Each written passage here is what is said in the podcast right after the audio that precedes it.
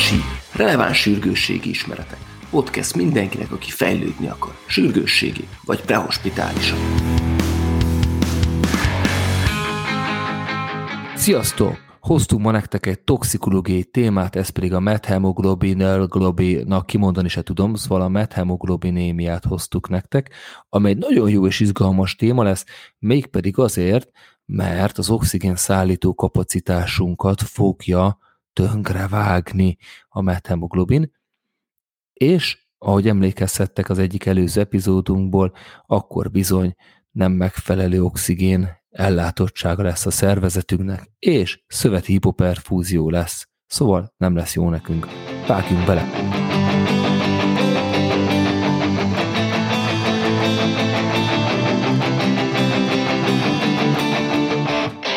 Oké, a methemoglobinémia az viszonylag ritkán fordul elő, de azért nagyon fontos korkép. Azt kell tudnunk, hogy egy vörös vértest közel 270 millió hemoglobint tartalmaz, és mindegyik hemoglobinban 4 hem csoport van. Ezekben a hem csoportokban pedig mindegyikben 4 darab felrobbantós ion, amik egy-egy oxigén molekulát tudnak megkötni. Most a methemoglobinban egy hem csoport oxidálódik, és az Fe2, azaz a felrovas helyett Fe3, azaz felrivassá alakul át.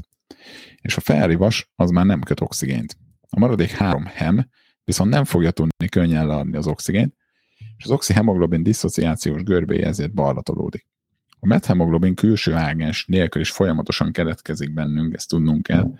Tehát, hogy alapvetően is szabadul fel a szervezetünkben némi methemoglobin.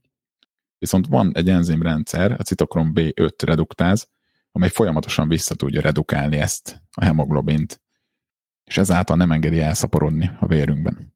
Oké, Béci, én ne haragudj, ugye megint mindjárt kikapcsolnám ezt a podcastet, ha hallgatnám, szóval azért összefoglalhatjuk úgy, hogy összességében hiába fog keringeni a hemoglobinunk, nem tudja a szövetnek megfelelően leadni az oxigént, tehát tulajdonképpen egy anémia jön létre, egy funkcionális anémia.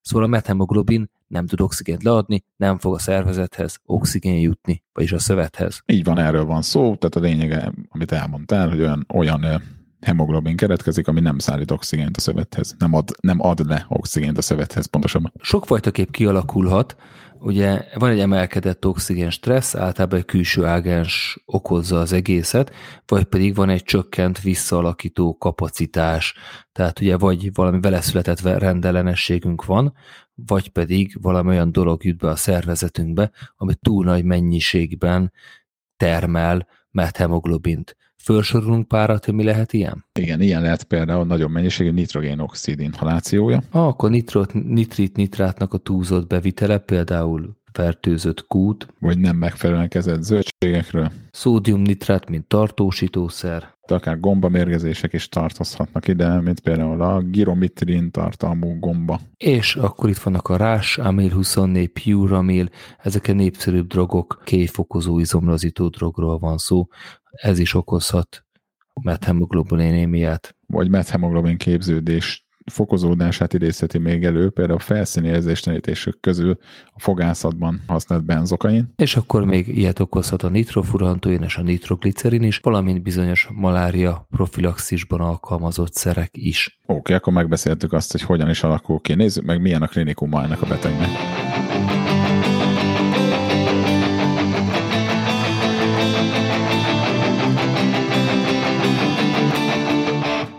Képzeld, Vécén, egyetlen egyszer találkoztam egy ilyen beteggel a mentőn, és gőzünk se volt arról, hogy methemoglobinémiás lenne a beteg, és amikor megszúrtuk a vénáját, akkor ilyen nagyon csoki barnás volt a vére.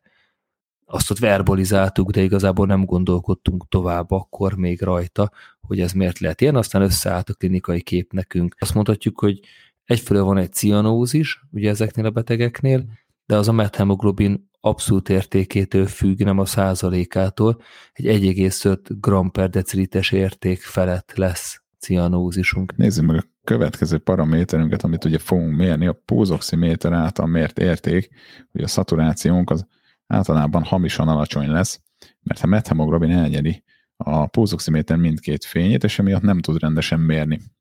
Körülbelül 85%-ot fog mutatni a valós szaturációtól függetlenül. Viszont ez egy olyan alacsony oxigén szaturáció lesz, amit hiába adunk oxigént, a betegünknek nem fog emelkedni az oxigén szaturációja.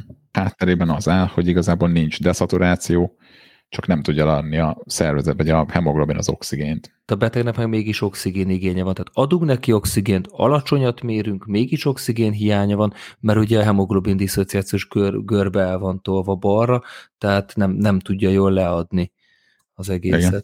Akkor ezt követően meg kellene néznünk, hogy a methemoglobin százalékos arányától függően, vagy a methemoglobin százalékos arányának változásában milyen tünetek állhatnak fent.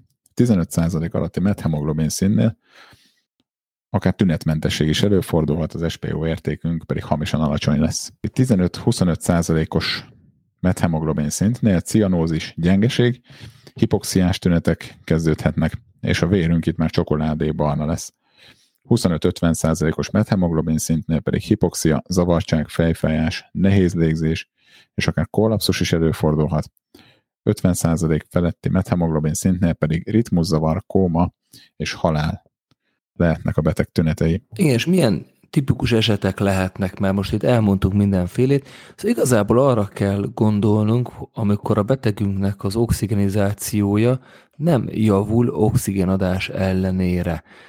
És akkor lehet, hogy már föl kell merüljön bennünk egy megfelelő anamnézéssel együtt, hogy itt methemoglobulinémia áll fenn. Ugye ilyen típus esetek lehetnek például a rástin haláló bulizott fiatal, hirtelen kiütötte magát, vagy egy szexuális szeánszra használta illatosítóként az eszközt. A malária elleni profilaktikus gyógyszert kapó katona, utazó, a csecsim, akit nem megfelelően ellenőrzött kútból kapott vizet, tehát mondjuk tápszeres gyermek, és azzal higították ki a tápszerét. Tumorlízis szindróma miatt kezelt beteg, akinél a glükóz-6-foszfát deficiencia van, és kap egy olyan gyógyszert, ami methemoglobinémiát fog így okozni. Endoszkópián, bronchoszkópián, fogászati kezelésen átesett beteg, akinél a felszíni érzéstelenítés kapcsán fog kialakulni methemoglobulinémia. Tehát ezek lehetnek az olyan típusos esetek, ahol megjegyezzük ezt a 4-5 esetet, ahol a háttértárunkba akkor elkezdjen villogni a kis dolog, hogy hát lehet, hogy itt methemoglobinémia áll fenn, és lehet, hogy ez lesz a betegünk baja.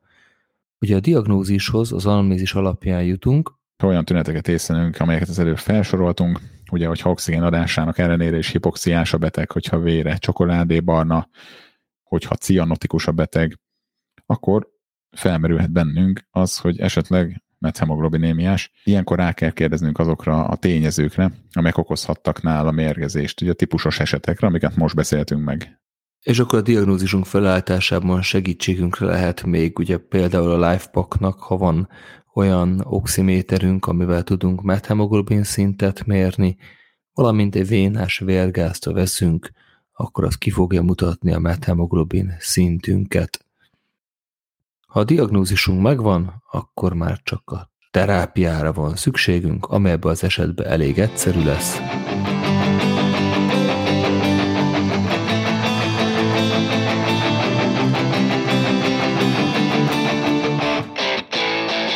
Két dologra kell itt figyelnünk. Egyrészt arra, hogy van-e tünete a betegnek, illetve, hogy 25% feletti a methemoglobin szintje. Ha ezek közül bármelyik igen, metilénkéket kell adnunk a betegnek.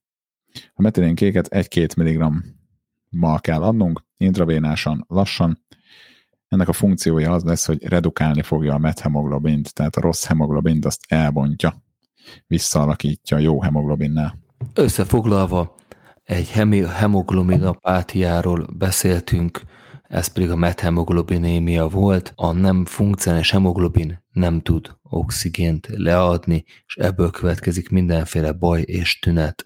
Van pár tipikus eset, amire oda kell figyelnünk, ezt leszámítva igazából egy nem túl gyakori kórképről van szó, de olyan kórképről, amivel találkozunk, akkor föl kell tudnunk ismerni.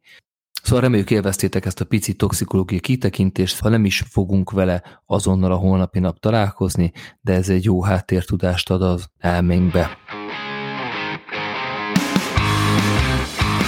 Ez volt az RSI Podcast. Köszönjük, hogy velünk tartottatok. Kövessetek máskor is. Sziasztok!